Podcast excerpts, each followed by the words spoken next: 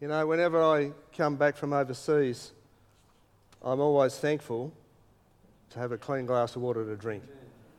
Um, and uh, yeah, I certainly endorse uh, drilling of wells in third world countries.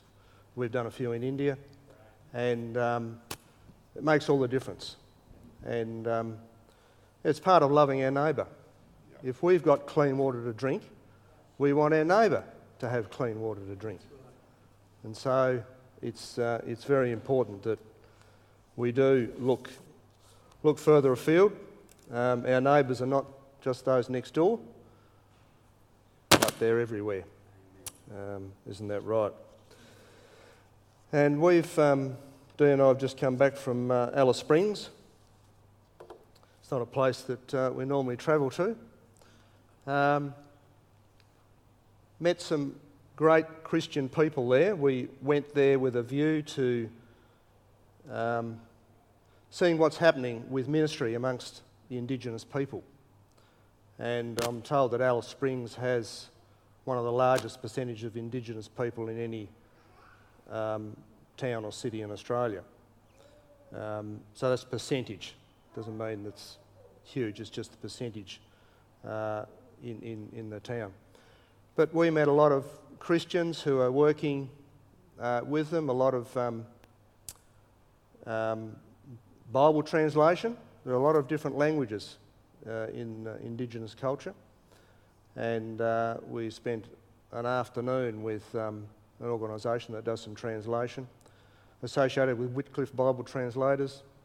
They showed us one, one complete Bible that um, uh, has been translated into an Aboriginal language, and a whole lot of others that just have parts of the Bible translated, you know, the Gospels and, and whatever. Um, met others who are involved in training, uh, in evangelism, practical needs. Um, met uh, a couple, some of you might know them, um, Daniel and Katie Spackman. Um, I found out Daniel Spackman used to live down the, the bottom of the road where we live. He, he grew up there in Drysdale Avenue. And um, we spent an evening with them. They invited us for a meal and it was great to, to, to chat with them and they've got a real heart for ministering uh, amongst Aboriginals and and yeah, there's a great need.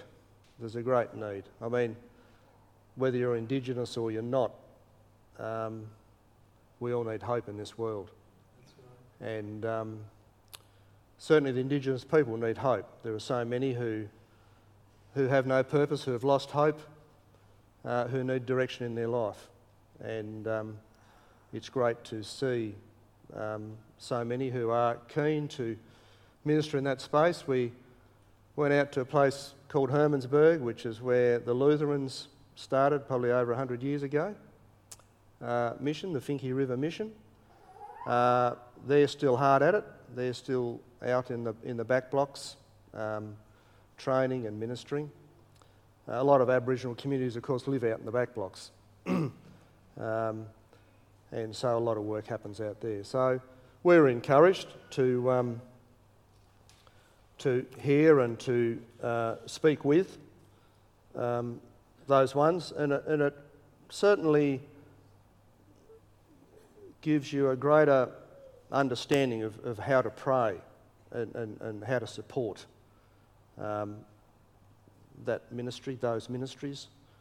There's still a lot more work to be done, and um, but yeah, I think for us it's um, there are probably a, a couple of connections there that, that, will have ongoing connection, uh, but it will also really help us to pray um, and focus our prayers in those areas where it's needed. Discipleship is, of course, one of the big things, and of course, it's it, you know whoever you are around the world, discipleship is key to um, to advancing the kingdom of heaven.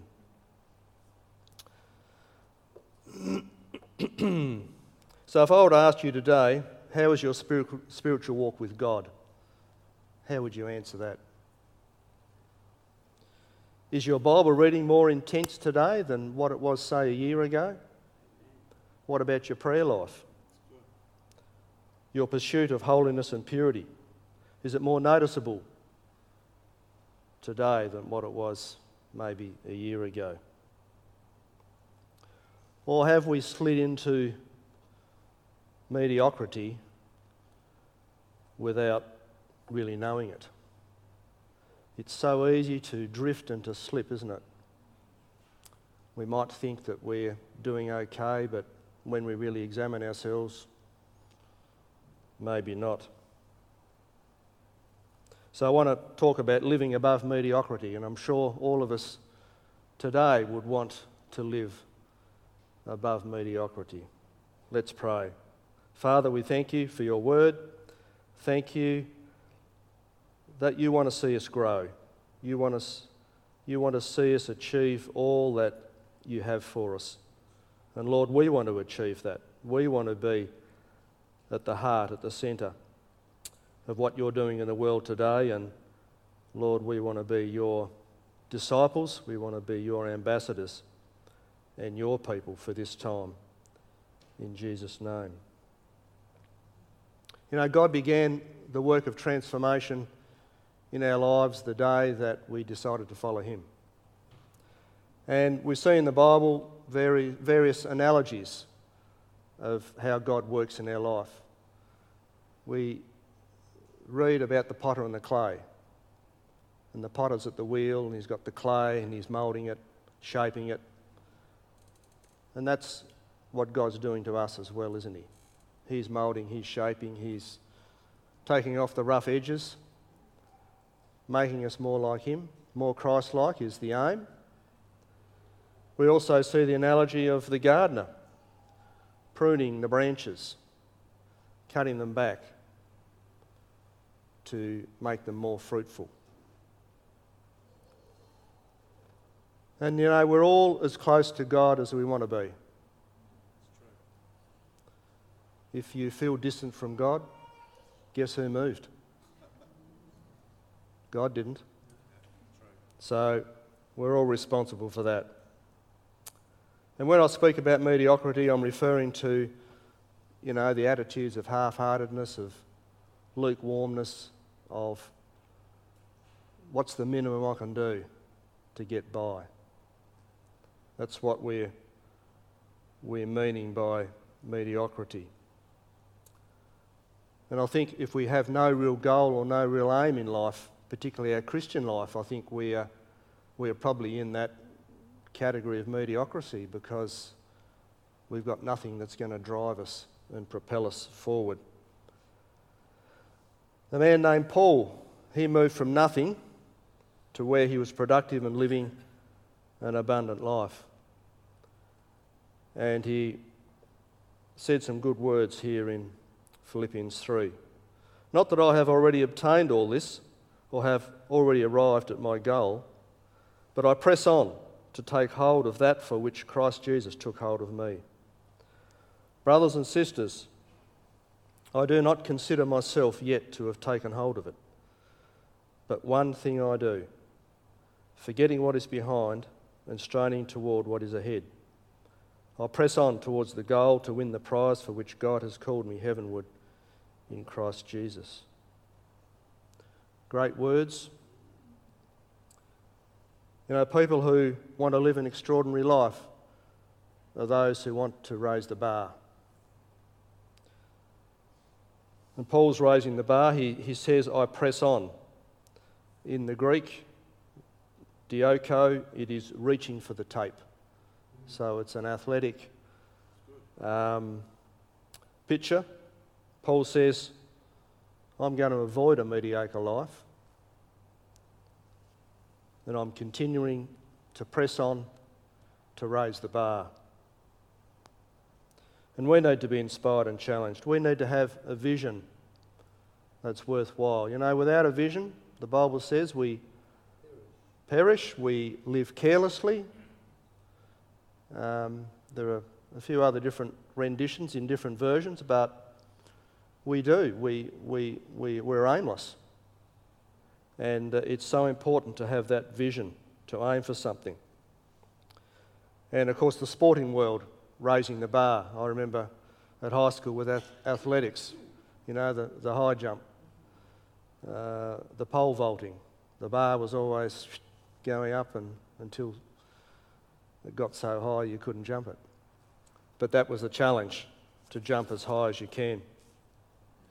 And all great athletes don't settle for second best. When they go to the Olympics, they go for gold. Isn't that right? They go for gold. And indeed, Jesus is our ultimate standard. He set the bar for us. He's the potter.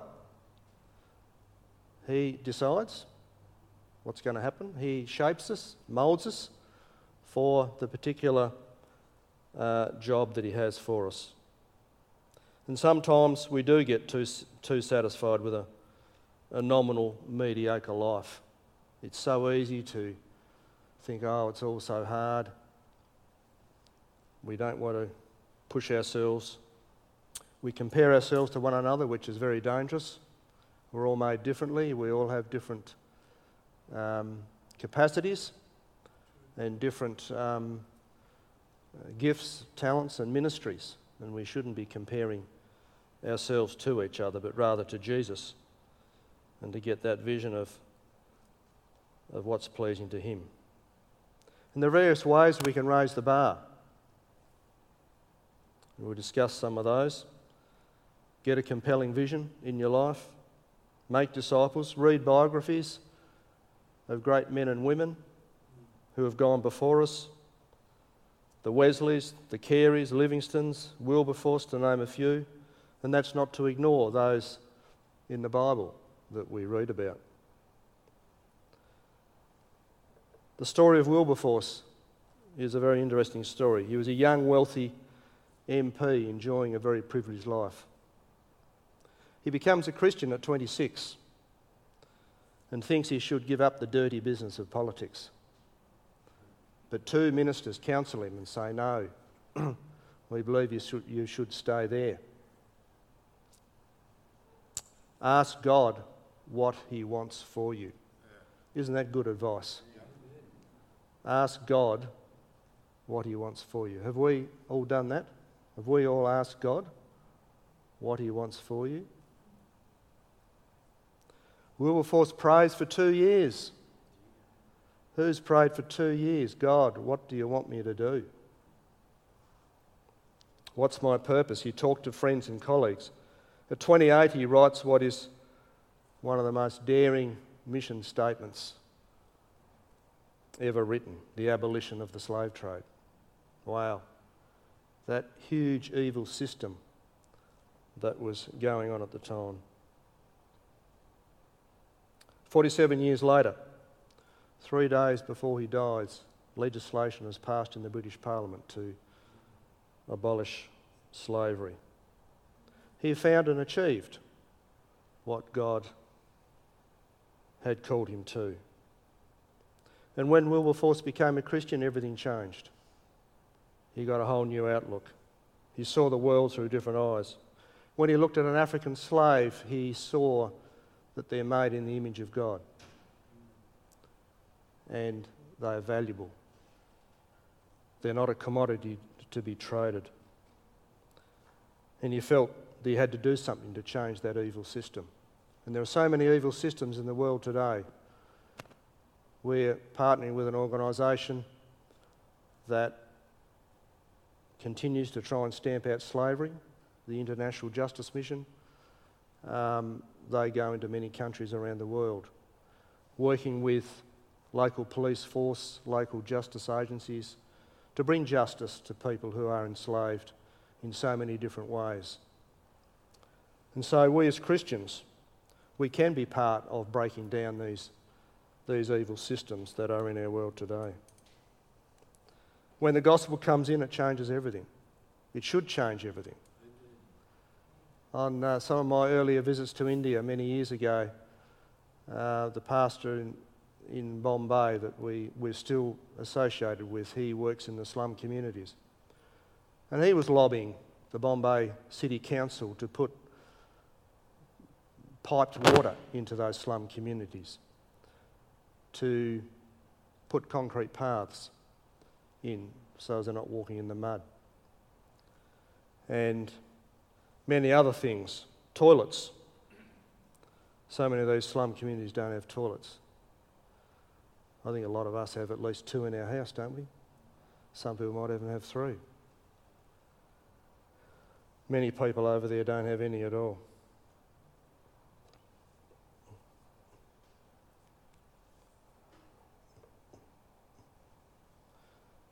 When the gospel comes in, it changes everything. Eye has not seen, nor ear heard, nor have entered into the heart of man the things which God prepared for those who love him. Wow. The sky's the limit, isn't it? Yeah. The sky's the limit. Do we believe it? Do we believe it? There's a great verse in 2 Corinthians 13, and the Living Bible has a great rendition. Because if the Bible has not changed you, then we need to examine ourselves. 2 Corinthians 13. Check up on yourselves. Are you really Christians? Do you pass the test? Do you feel Christ's presence and power more and more within you? That's 2 Corinthians 13, verse 5. And it's going back to what I said earlier. You know, is our Bible reading, is our, is our pursuit of God getting more and more intense? Do we pass the test? Wilberforce gave himself completely after he encountered Christ, and his worldview changed. And we know the evidence of that. You know, the, the gospel was dynamite. It is dynamite. Fact, Mahatma Gandhi, who wasn't a Christian many years ago, said, You Christians, you don't know what you've got. You just don't know what you've got. You've got dynamite. And God has given that to each generation. He gave it to the generation of Wilberforce. He's given it to our generation. He's given it to us to be those dynamic people with that dynamite. What has God put on your heart to bring change to the world? John Wesley was an Anglican clergyman. He became one of the most influential people of 18th century England. The culture of Great Britain was broken and debased. But from that period came a great evangelical movement of social reform, of evangelism, caring for the poor, the destitute. William Booth actually started off as a, as a um, Methodist minister. He formed the Salvation Army. Wesley had a motto earn all you can, save all you can, Give all you can. Great motto. That's a great ideal for us today. Within 10 years of his death, one in every 30 people in England was a, was a Methodist. And his legacy, the legacy of the Methodists, was attributed to the fact that England didn't have a revolution like the French did. I mean, the French Revolution was a terrible thing. England dodged that, if I can use the word dodged. Uh, it didn't happen there, mainly because of the strong evangelical and Christian influence of the nation through, through the Wesleys.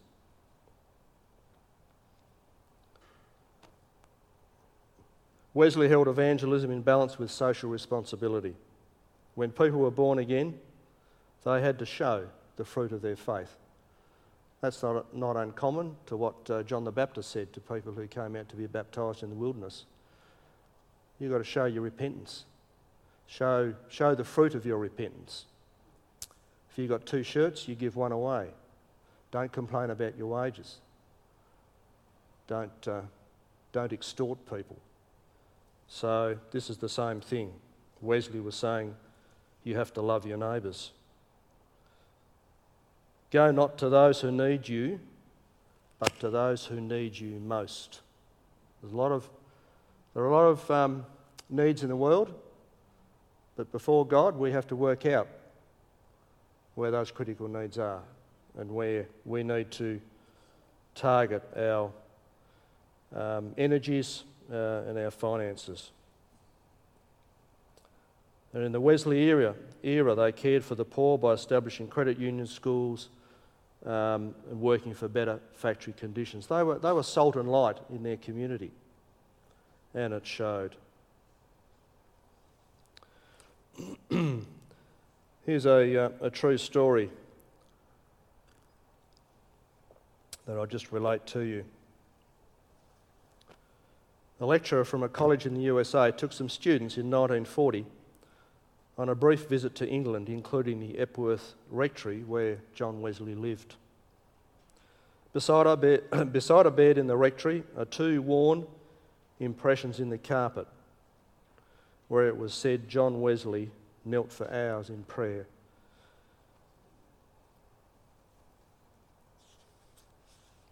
For England's social and spiritual renewal. As the students were getting back on the bus after the visit, the lecturer noticed one was missing. Going back upstairs, he found a student kneeling in the carpet, knee holes, praying with his face on the bed. Oh Lord, do it again. Do it again. He placed his hand on the student's shoulder and, and said gently, Come on, Billy, we must be going. And getting up, Billy Graham rejoined the other students in the bus. And we all know uh, about Billy Graham, don't we?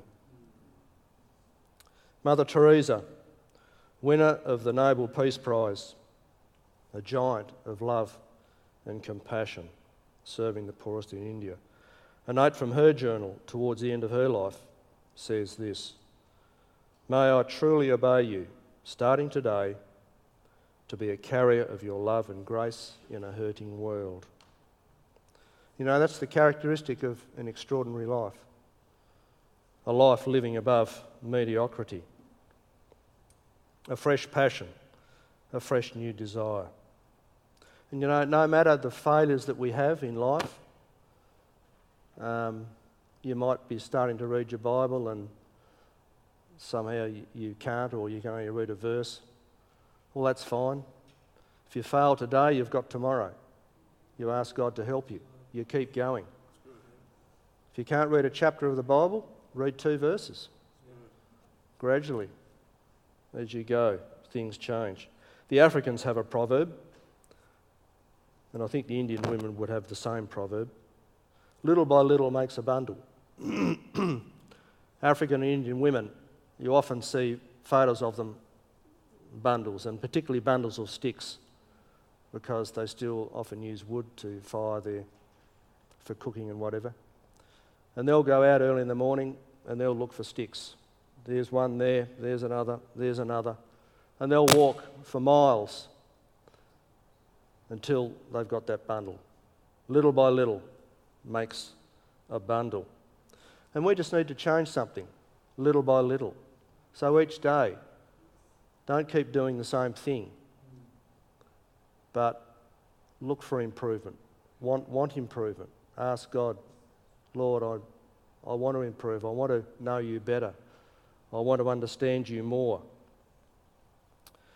And um, little by little, if we do something, cultivate new habits, things will change. Here's another story from a Zimbabwean pastor. This writing was discovered among the belongings of a young pastor in Zimbabwe.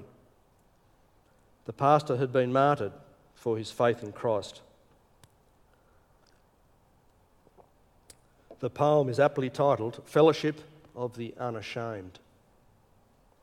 Here are the pastor's words I'm part of the fellowship of the unashamed the die's been cast. I've stepped over the line.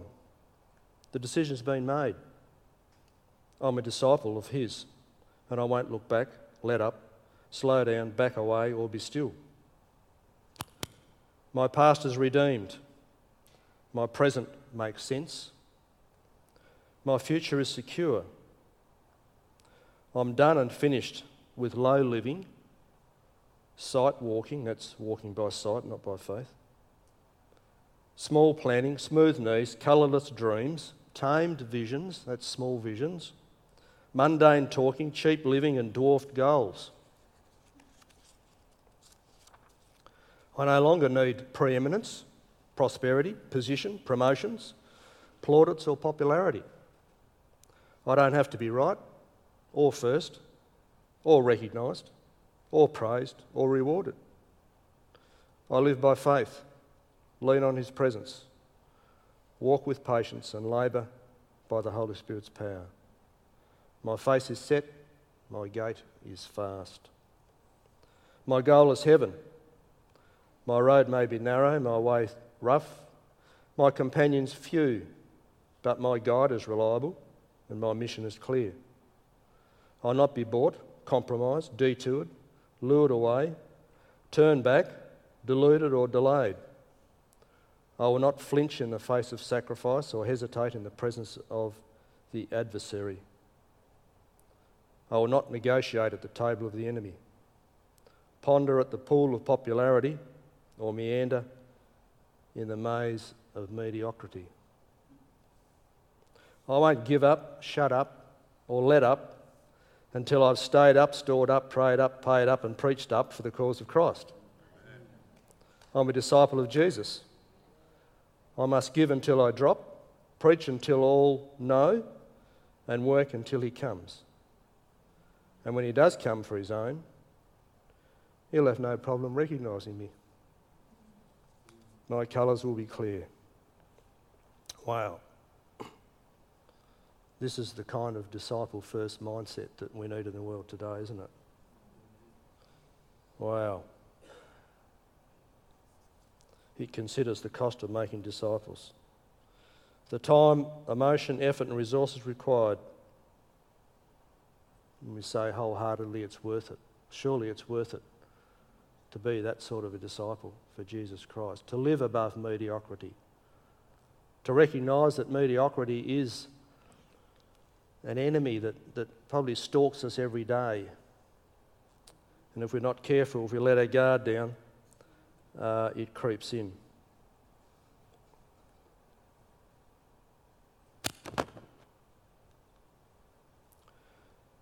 So, in conclusion, what are some ways that we can raise the bar in our own life? Prayer. I'll think of John Wesley and, his, and the carpet worn out next to his bed. There's so many things we need to pray for.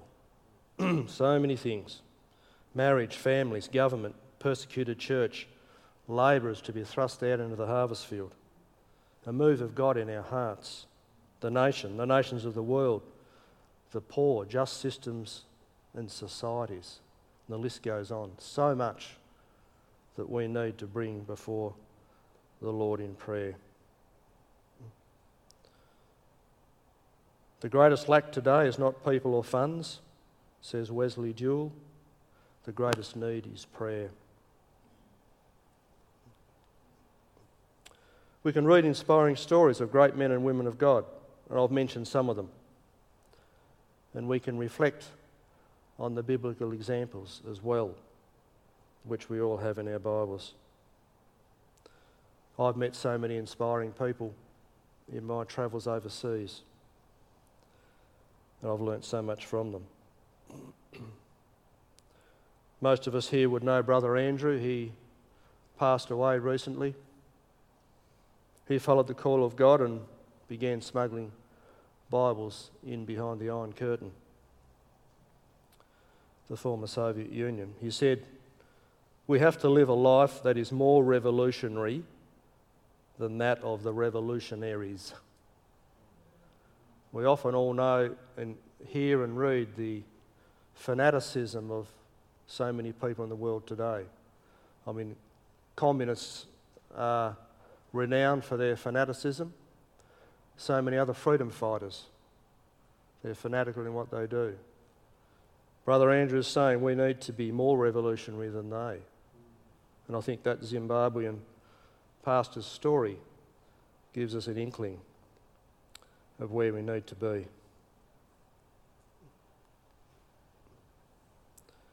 We need to go to those who need us most. The world's a big place, there are many voices. We need to listen to God and act. We need to be discerning as to where we spend our time and our money and effort, our resources. There are many needy in the world, but who have the most acute need? I'll think of the unreached people groups in the world who've never heard the gospel. Many of us today talk about the second coming. So many have never heard of the first. The Bible speaks specifically about orphans, widows, the poor, refugees, persecuted Christians.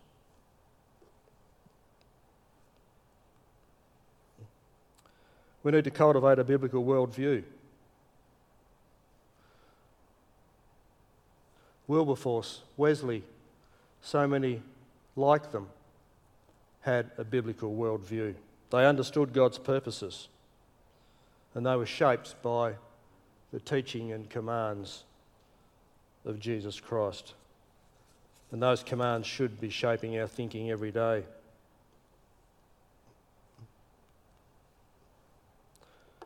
We all should take more responsibility. We should all step up. And I think the secret to abundant life is to go and do. There's a dangerous tendency for us to gravitate towards that which is easy and popular, to have a casual association with Jesus Christ. You know, we can enjoy rousing sermons, and it's good to hear a rousing sermon and get excited, but we've got to do more than that. Yeah. We've, got to, we've got to have some action. Yeah. Jesus said, uh, well, in the New Testament, it says, without faith, it is impossible to please God. We need to mix the word with faith to bring action, to, to, to light that dynamite stick. That's what, that's what we need to do. Light that dynamite stick. Are we done and finished with low living? Small planning, smooth knees, colourless dreams. What are your dreams today? Tamed vision, mundane talking, cheap living, dwarfed goals. Harking back to that Zimbabwean pastor. That's, that's belongs in the mediocre life. If we want to live above mediocrity, we've got to raise the bar. We need faith to believe for greater things. To go and do requires faith. And so when Jesus comes back, will our colours be clear? Will he be able to recognise us? Will he find faith in us? And will we be those people who live above mediocrity? Let's pray. Father, we declare that we want to be your disciples in the time that remains. And Lord, we don't know how long we have, each of us. Lord, you've numbered our days. But help us to number our days. Help us to redeem the time. Help us to use what time that is left for your kingdom, for your purposes. Not to live in mediocrity, mediocrity not to waste our lives with incidental, insignificant things. Lord, we want to be disciples who change the world. Lord, we think of Wesley, Wilberforce, so many who, in their time, through your power, brought change to, the, to their world. Lord, give us big visions, big goals. Take us to those who need us most. Cultivate within us a biblical worldview and help us to step up and take more responsibility. And give us the faith to believe for greater things, we pray. In Jesus' name. Amen.